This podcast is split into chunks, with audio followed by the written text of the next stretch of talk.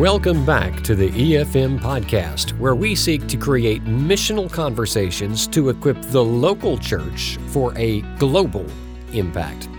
We're glad you're with us today. I'm your host, Tom Tyndale. Welcome back to the EFM podcast. We are continuing our conversation with Michael Mason. He is the Director of Intercultural Studies at Penn View Bible Institute. We had a great conversation last time on the life and the nature of prayer, among other things. If you haven't heard it, you really should go back and listen to it. And we're going to pick up that conversation today. Now, today we're going to be talking about the call. We've picked up a little bit about that on the past, and we've talked about how the scripture gives a general call, and that is sufficient. But there's also a sense in which people receive a clear sense, a specific, a personal, this is for you style of call. Now, sometimes these people have the call, that sense of that personal, subjective, specific call, and so they come to Bible college with that. Now, sometimes they're open to the call. They haven't got it yet, but they come to Bible college and there they they get that idea of a personal I'm calling you to foreign service. Now, we try to foster this uh, with EFM by encouraging people to lean into the call and to help alleviate financial burdens. We've given away lots of scholarships uh, to, to encourage the pursuit of the call. But one thing that we've seen often is that after people have received the vision, they receive the call, life happens, they just fall off the wagon, uh, situations change, and I know there are a lot of graduates from all of the Bible colleges that have a missions degree. And right now in their life, missions, foreign service is the furthest thing in their life. And that's a really big burden in my heart and life. And I've seen this happen way too many times, uh, more times than I can count. So, Brother Mason, talk to us about that. Why do people fall off the wagon and how can local churches help encourage and solidify the sense of mission that you've been appointed by God to fulfill a work? Well, I would say there's a lot of reasons for this happening, and I think some of the biggest reasons are materialism. We obviously live in a materialistic age and a materialistic country. And it's very, very easy for young people to start getting big jobs, making money. They get into debt that they can't get out of. And so, materialistic reasons, I believe, is probably one of the top reasons that I have seen. And I've talked with lots of young people. I've talked with not young people, even. I've talked with some people, even recently, in the last six months to a year, that have had calls and have calls, and they say, Yeah, I'm going to go you know, but I'm, I'm trying to get this in line, get this in order, get this in order. And what I have to say about this is any kind of pretext is disobedience, and partial obedience is disobedience. So, in other words, if you have a call somewhere to the field, and you're still quote unquote well i'm serving the lord in ministry at my local church well i'm happy that you're serving in local in your local church but your partial obedience not wanting to obey to go to the field is complete disobedience to God. And we as a church have to pick up on that. I believe pastors have to pick up on that and they have to help us out. I think as a pastor, you've got to get talking to those that you know have calls and you've got to look at them and say, look, you can't be hanging out in my church. I love you on my bus ministry. I love you helping out, but we have got to start pushing them out and I know there's only so much pastors can do, there's only so much I can do as a missions director. I make an attempt. I tell my students, I said, I will get on you.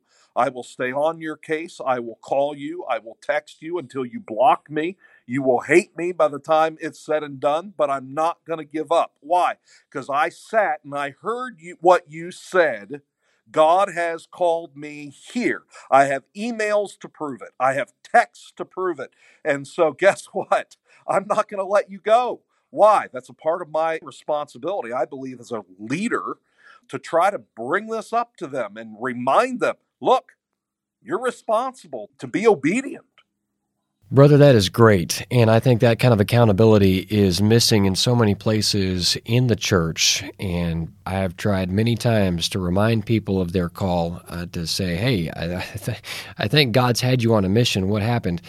I haven't maybe been as active as you have, but I think that's great. And I want to encourage pastors and fellow believers to hold people accountable and to say, you really shouldn't be satisfied with disobedience. This is an issue that needs to be dealt with. Interestingly, I had a I had one of my students just not terribly long ago. It was within the last six months. Come to me personally and tell me, will you please, please hold me accountable to my call? I said, Are you sure? Which I'd already told them I would. And, and she says, Yes, please. And I said, Absolutely, I will. I'm going to hold your feet to the fire because this is what God has called you to. So that's exciting. Now, you mentioned that materialism is a big deal, and boy, it sure is. And along with that, debt is a big one. And I really want to challenge our listeners to grab this with both hands and get a hold on it. In the past, EFM has offered a weekend seminar on how to prepare to engage with the global gospel. And one of the major sections of that seminar is to make sure that people get on a budget and stay on a budget. Now, that might not sound very practical or missional, but debt has enslaved so many of God's people who just can't go because they've got to pay off a debt. Well, you can't do much if you are a slave to the lender. Absolutely. Now, you mentioned pastors, and I really want to lean into this. I am in complete agreement with you that pastors are the ones who are there to equip the church for ministry they should be looking for and equipping and discipling people to intentionally, specifically, deliberately reach into the global context with the gospel. Now, as a former pastor, I know very, very well the tension between trying to get something going in the local church, the local community, and then when you look at the greater effort there is a tension uh, because it's it's hard to invest in the greater effort when you're concerned with the local effort. So we want to try to resolve some of that tension. That's part of the purpose of this podcast. How do you reach the global without minimizing the local impact? I think sometimes we have we you know we can talk about the excluded middle. So you have to have one or the other. You know, you have to either just focus on the local or just focus on.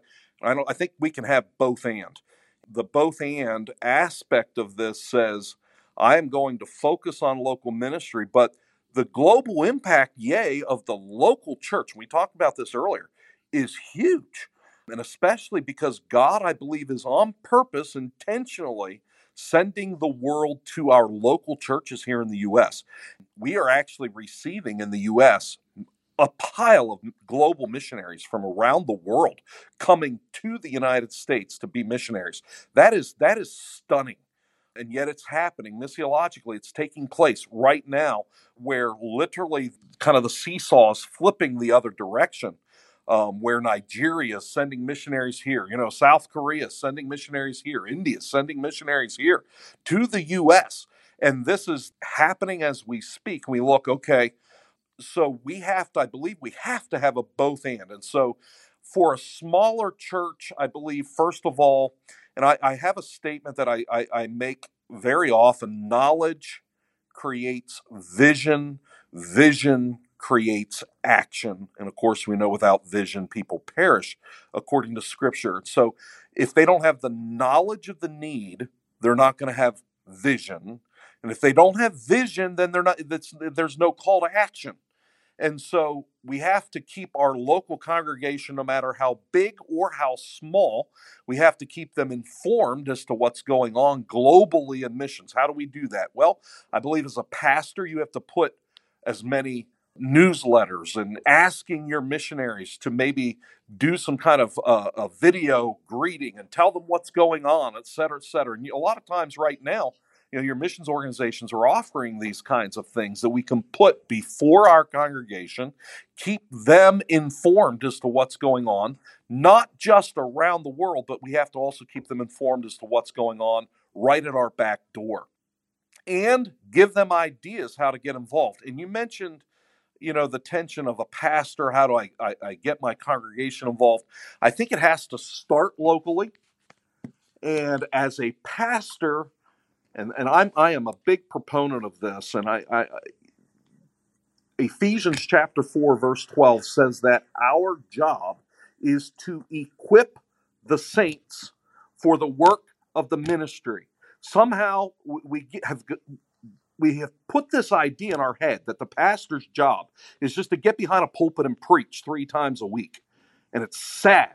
This is a sad state of affairs that we have found ourselves in.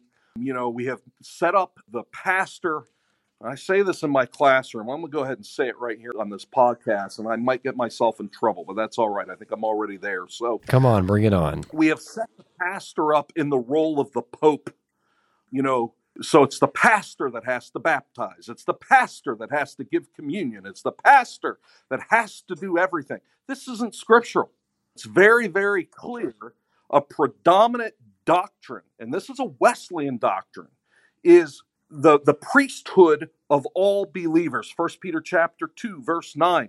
You are a chosen generation. You are a royal priesthood, a holy nation, a peculiar people um, that should show forth the praises of him that hath called you out of darkness into his marvelous light. You who were once not a people, but now are the people of God. You who once had not obtained mercy, but now have obtained mercy. Who's he talking to? Pastors?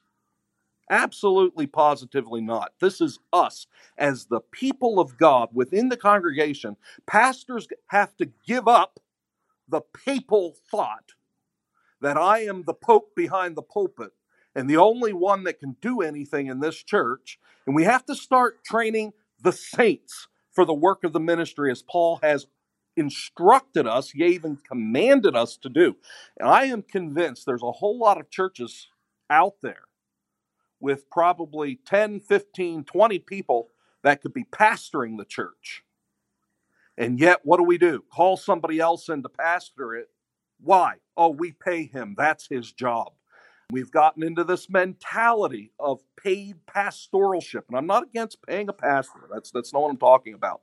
But somewhere we have to shift to where the people sitting in the pews, we the people of God, are going forth to obey the Great Commission. Boy, that is right on. And I think there's a lot we could dig in there and ask questions about. But one thing I want to lean into here is let's just take some of these guys that are struggling. You've got a pastor who is doing his best. He gets the burden, he gets it, he wants to see ministry focus. He starts a door knocking campaign and it doesn't go anywhere. He starts a bus ministry campaign. It goes on for weeks with with minimal success and he's tried to set up a kids program, and a lot of work goes into this, and not very much, maybe no fruit. So, talk to us a little bit about some of these issues where people have tried and they're just frustrated because it's not happening. Sure, absolutely. I think number one, we have gotten into a mentality that every evangelism strategy is what I like to call them, is going to work at every place. And that's not true. In other words, not every church is a bus ministry church. Not every church is a junior church ministry type church. And I think we have to find the niche of the church. And a part of that is number one, what is the burden of the church? What is what, you know, what kind of people do we have? So we have to find the spiritual gifts of the people within that church. And sometimes the issue here is that we're trying to make elephants climb trees. Elephants don't climb trees, monkeys do. And so we're back to this issue can we make an elephant climb a tree? No. But we have to speak to the giftings of the Holy Spirit to our congregants. And of course, the Apostle Paul in Ephesians chapter 4 and verse 12, when he's saying, equip the saints for the work of the ministry, that is in the context of spiritual gifts. And so we have to find the spiritual gifts of our people and then take them, mentor them, train them, equip them to do the things that God has gifted them to do, and help them to learn what those things are, and then create entry strategies or evangelism strategies off of those giftings. There again, each area is different. Some areas work better on certain things, and, and, certain pastors are gifted in certain areas that other pastors are not. We have to take our giftings and use them for the kingdom. So, when I look at entry strategies, I think that's the problem. I love uh, talking with young people. I obviously I, I interact with them all the time. Young people are visionaries I love sitting down and brainstorming with them. What are some good entry strategies? And we begin to talk about things such as coffee ministry on the street, a coffee stand that I'm going to take out onto the street and evangelize with a coffee stand. Well, what a fabulous idea, depending upon where you're at. What about burrito ministry? Where we make breakfast burritos and we go hand them out door to door. It's a fabulous ministry. I've done it cookie ministry, bread ministry, where we're handing free things out to people. And a lot of our smaller churches have a lot of older women in them. And this is a, a place where I think they can begin to get involved. Can you make bread? Can you make breakfast burritos? Can you make cookies? Whatever. You know, we're going to take this, we're going to take some of the young people the older people are going to help us make these things, and we're going to take the young people and we're going to train them how to use them. And I have found when I am on the street, whether in a park, at a door, no matter where I'm at, things go much better if I'm giving out something for free, whether that's a loaf of bread, a burrito, a, a lunch, a, a water, um, you name it. That gives me the upper hand. That opens up so many doors. And the second time I come back around, they look at me and go, Oh, yeah, you're the breakfast burrito guy. Come on in, come on in. Hey, could I have a Bible study in your house? Yes. So I think we have to get creative. Do I have to have them coming to my church? Building. Is that my entry strategy? That I just go to a door and invite them to church? Why would people of the world that don't worship your God want to come and worship your God in your church? And the illustration I love to give is what if a, a Hindu man would come up to our holiness people or Christian people anywhere and invite them to the Hindu temple to worship? We look at him and go, You're crazy. No, I don't worship your God. And yet, that's exactly what we're doing. And we expect sinners to not be sinners. I think the entry strategy probably that we need is making sure that our evangelism isn't inviting to my church, but is actually giving them the gospel, the transforming gospel of Jesus. I hate inviting people to church strategy, and here's why I don't like it. I never know when I'm going to see these people ever again or if I'm going to see them. I want to make sure that no matter what I'm doing, I'm giving them the gospel. Even if I'm handing them a bottle of water, along with handing them a bottle of water, I'm sharing the gospel. Okay, you made a great point about something I want to dig uh, deeper into.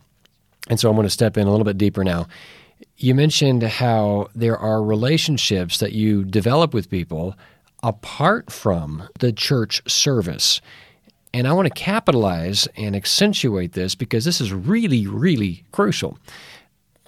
Listen to me, guys. Unbelievers will not come into your church until they know someone well who goes to your church. So, just like you described, you're not going to go to a temple. Uh, you're not going to go to a mosque. Uh, you don't believe in it. It's going to be weird. It's going to be awkward. You're not going to know what to do. All of those same emotions are going to happen uh, an unbeliever who's coming off the street. You think they might know the context because we live in a quote unquote Christian society, but it's not really as Christian as it used to be. Now, how many people come into church and the first thing they hear is to leave your burdens at your altar? Well, we come in to get rid of our burdens. We don't come in to bear each other's burdens. Right. And then, and, and the question I ask is so during the prayer request time, how many of those burdens do we bear for one another? Not nearly enough. Definitely not. And that's where, when you're in a smaller group setting of five, six, eight, ten people, it's easier to kind of unbear your heart. and go around the circle and pray individually for them. That's one example. The other example that I love to give is confess your faults. Of course, we're going to go into the actual word there sins, faults. Anyways, how many times have you heard in your service of 150 or 300 people, people standing up confessing their faults one to another? And really, as the pastor, do you want them doing that? Boy, that gets awkward really quick. And the answer is no. But in a smaller setting, absolutely. And this is where we can help one another, we can lift one another up, and we're actually bearing one another's burdens and doing that. And we're loving one another, loving our neighbor as ourself, and doing that. But that's not happening in, in a larger setting. And I'm not against large churches, but the fact is, in that setting alone, we're not fulfilling those one another commands.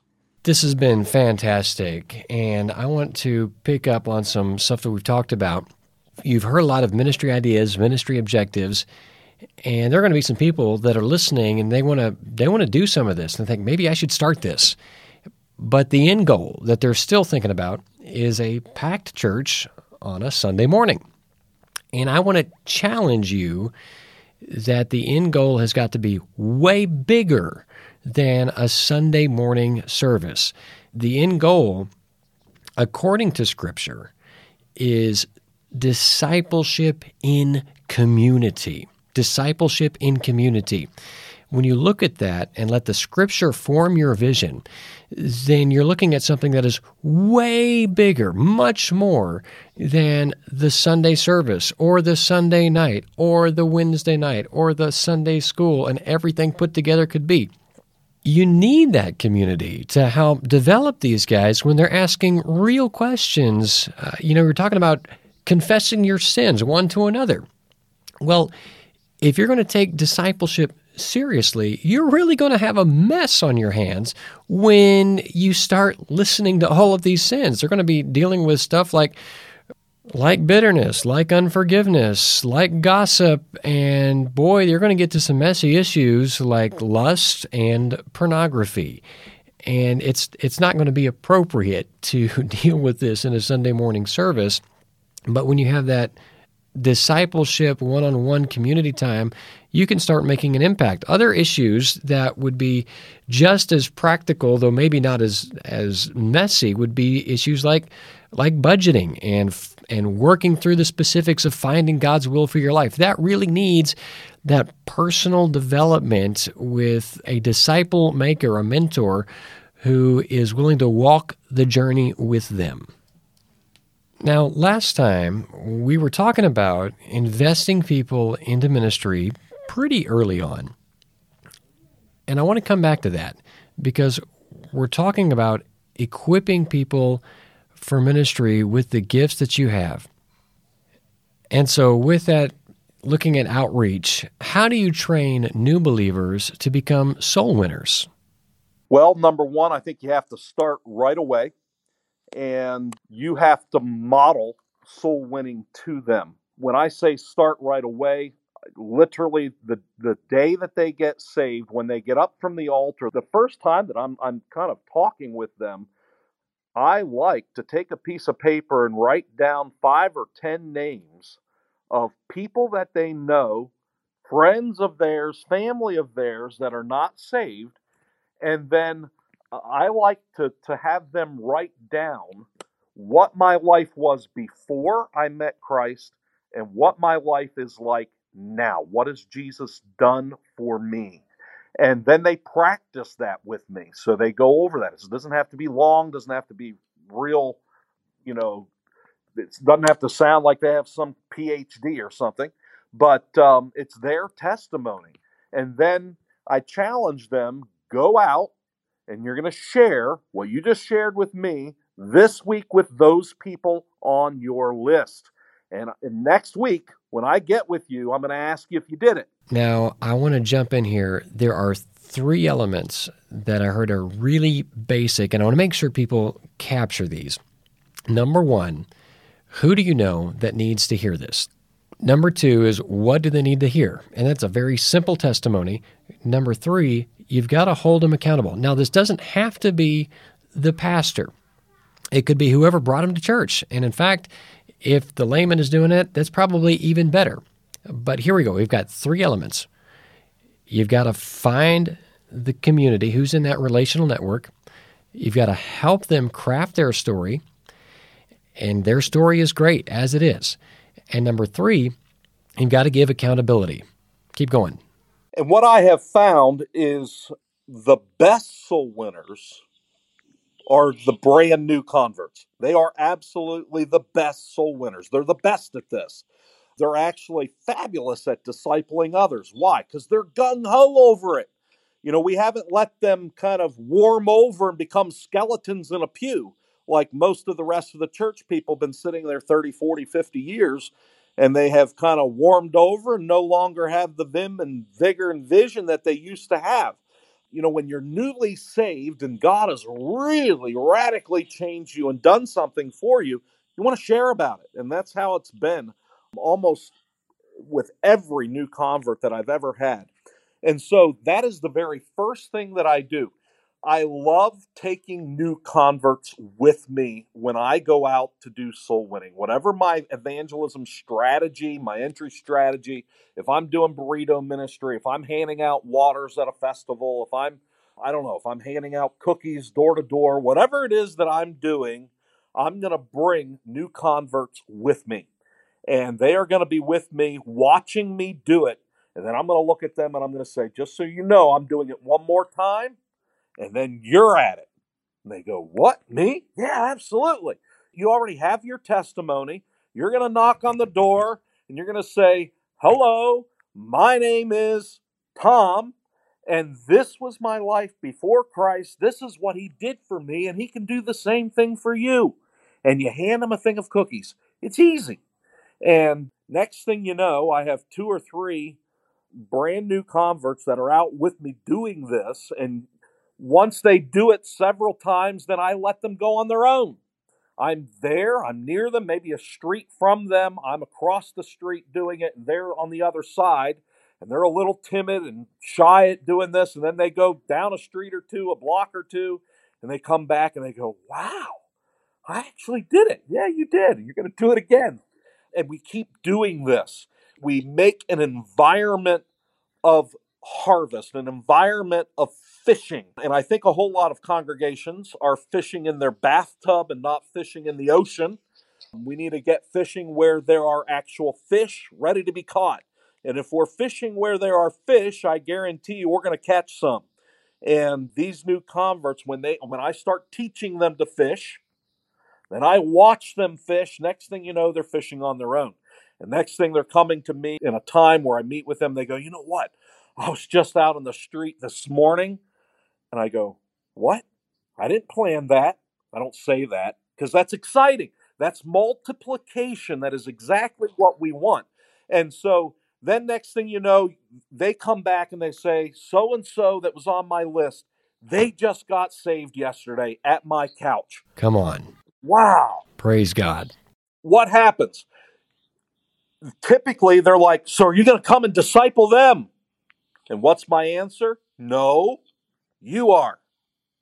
And they, all of them look at me and go, I'm not sure I can do that. Yes, you can do this. This is what this is all about. This is multiplication, and this is what uh, the Apostle Paul is talking about in 2 Timothy chapter 2, verse 2, where I am going to tell you Timothy, and you are going to teach uh, faithful men who will teach others also. There's a four generation effect of discipleship going on in that verse. And so when I have spiritual children, that's the Apostle Paul to Timothy, next thing you know, I have spiritual grandchildren.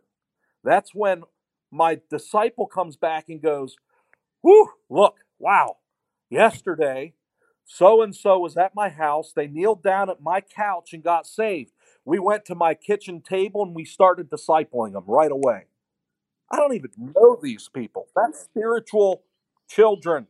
And then they go, Oh, by the way, a couple weeks later, they go, Oh, by the way, Harry that was at my house, his brother just got saved and he's discipling him. That's spiritual grandchildren. And then you have spiritual great grandchildren. That's multiplication And this is what is not happening in the majority of churches as we know it. Now, friends, I hope you heard the important message of what was going on here, and especially pastors, laymen's also, but really pastors. Some of the most effective ministry that takes place when the pastor's not in front, but rather he's behind. And he's already demonstrated, but now he's delegated, deputizes. That's part of discipleship. And so he's delegated that task, and he doesn't feel like he has to be the person who is in front, orchestrating, making sure things happen, making sure that all the right doctrinal points are hit. The Holy Spirit is in charge. The Holy Spirit's excited about this. Uh, you keep pushing them forward. You keep praying them for for them. You, you demonstrate what a godly life is like, and then set them free. Release them, and it will be absolutely amazing what God can do. Now, all of this is a great idea. It sounds great, but we all know that life doesn't always just plug along automatically. There are going to be snags, disturbances, issues, roadblocks, and and sometimes there's going to be tragedies involved, and sometimes it's going to be something that is unseen. So, Brother Mason, talk to us about some aspects of spiritual warfare from what you've seen in the United States as well as abroad. Ultimately, when you begin to work in the work of the Lord, whether you are a pastor, whether you are a foreign worker in a foreign context, or whether you're a layman. We know that we have an enemy that is at work just as much as we are. And sport, spiritual warfare is, is happening. So just as you bring that brand new convert, he stands up and you begin talking to him, getting him ready to go out the enemy is working him over. And ultimately, you're not to save everybody. You're not to keep everybody. Unfortunately, I wish we could, but it, it, it's just not reality. And uh, the enemy is working overtime. And I believe it goes back to our conversation on prayer because the more people that we see come to Christ, we have to keep praying for them and praying for them and fasting for them. And, and even when we do our best effort, you know, the enemy will get in at times. And the spiritual warfare aspect of this, there's several things that I like to teach my new convert, and I think it helps. And I'm going to go ahead and share this. And, and I don't know, there may be people that don't agree with this, but I believe it's scriptural and it's biblical. And that is, and I, and I often ask my new converts, I ask my students, is Satan omniscient? And the answer is no, he is not. But Satan battles us so often and extremely battles new converts in the area of the mind. And what I have found is Satan loves to bring thoughts in one side of the head. Come over to the other ear and look at them, and he's the accuser of the brethren and says, You just thought that. My answer to my new converts, I ask them a question How did Satan know that you just thought that? Was that you that thought that, or was that him that put the thought there. And if he's not omniscient, he can't know that you thought it. Therefore, he had to put it there in order to know that it's there. That little bit of light is life transforming. All of a sudden, I've, I've, I've watched groups of new converts look at me and go, wow, that is incredible. I never thought of that. And it is freeing to know Satan in the spiritual battle is working in that way. And he's a loser. He's a liar. He's a loser. He's an accuser of the brethren. So we have to be discipling, training our new converts in prayer, training them in how to fast. They need to be praying with us. They need to see us pray. They need to be with us if we're going to call a, a night of prayer where we pray in the evening from 10 to whenever God releases you, your new converts need to be with you. and they need to be watching you. You need to be helping them. That's a part of the spiritual warfare. They need to begin to see and realize that prayer is a big aspect of victory.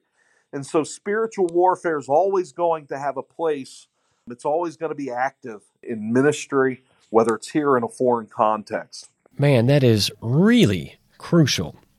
And this is very vital because we want our people to experience the life and the presence of God because this is way more than a doctrinal statement or an ascent of, of mentality. We're looking for the presence of God to make the difference. And this is this is where my brother the you know when we talk about discipleship I'm a big fan of using curriculum, okay? I use curriculum in a discipleship quote unquote method, if you want to call it that. However, discipleship's not about a, a curriculum, and I want to make that very, very clear. Because what is discipleship? It's teaching them, it's helping them to follow Jesus, just like you are. And so, however, you are following Jesus, you're helping your disciple, your new convert, to do the same thing. And so they should be watching you pray. They should be watching you Bible study, should be a part of that but that whole coming up along beside of them we should be eating meals together. We should be i love going and meeting with my new converts at their work going out to their work sometimes not even telling them that i'm going just showing up at their work and oh wow you just showed up. Yeah i'm here. Why? Because we serve jesus in the workplace too and just coming up alongside of them and that they know you are there to support them, help them, lift them up, encourage them, pray with them, study with them. And so discipleship isn't just some kind of curriculum, but it is helping them serve and follow Jesus. Man, I hope you picked up on this. There are a lot of people that are looking for the right answer, the right path, the right curriculum. And the answer is there could be a number of them. But the real answer is the path that you demonstrate. If you're walking the right path, it's good for others to to follow you in that, and for you guys to walk this path uh, together. Now, when you talk about this idea of faith and a life to life transformation, well, people can kind of get kind of touchy and maybe a little bit insecure about that. Now, if you're one of those people and you're not comfortable having people get that close to your spiritual vitality, well, maybe maybe you just need to man up and get serious about following Jesus so you have something that's worth following. Now, this has been a lot of fun, and I think we have nailed it today in the last episode on and equipping the local church for global impact. Now, this really does start living intentionally where you are. And along with that, keeping a, a perspective on the global gospel. Now, as we get ready to wrap this up, I'd like you to, to spend one more time telling us what is the purpose of the Christian life on earth and how do you fulfill that? Go ahead and send us off. All right. When I think of this question, my mind goes to the Westminster Confession of Faith. So, what is the main purpose of man to glorify God and to enjoy Him forever? And I agree with that to glorify God and enjoy Him forever. However, I, I believe I would add to that to glorify God and to bring others into worship of Him. I believe it was John Piper, and I'm not a big fan of John Piper necessarily, but he has had a lot of good things to say. And he said, one day missions is going to end, but worship of God is going to go on forever and ever. Therefore, what's the greatest thing that man can do on earth? The greatest way I believe that we can worship God is to bring others into worship of Him also. And so when we are glorifying God through our life, and then we're going to be bringing others to worship Him and teaching others how to worship God and teaching others how to bring others in to worship Him, and them teaching others how to worship God, and them teaching others how to bring others into worship of God. I believe that is the sole purpose of man, and I believe that's why we're here on earth. One day, earth is going to be over. One day, missions is going to be over. But for the endless ages of eternity, John saw 10,000 times 10,000 of every kindred and tongue and tribe and language gathered around the throne, worshiping God, glorifying Him, the one that was slain to receive power and glory and honor and riches and blessing. And that's going to go on for the for all of eternity. And what is the greatest thing that we can do? Add worshipers around the throne. Well, that is my heart's cry and prayer. Come on, church, let's do it. Let's look for worshipers to gather around the throne and give glory to God. This is way more than a service in a church.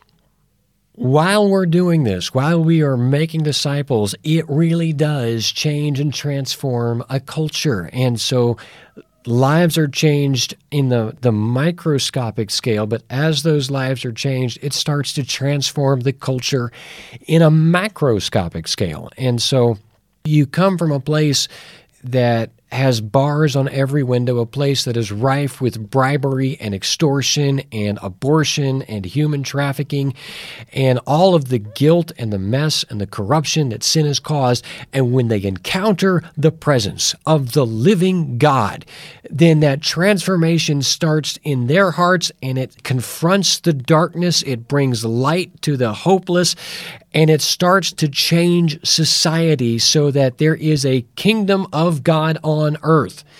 Boy, that's exciting. That's where the church informs and influences society. It is vitally important that we fulfill our mandate as believers to make disciples of the nations. Well, Brother Mason, I am so grateful. Thank you so much for joining us. I am really looking forward to more opportunities in the future where we can do this again and encourage our brothers and sisters to equip their local church and make a global impact. Thanks again. We really appreciate you being with us. Thank you, Brother Tom.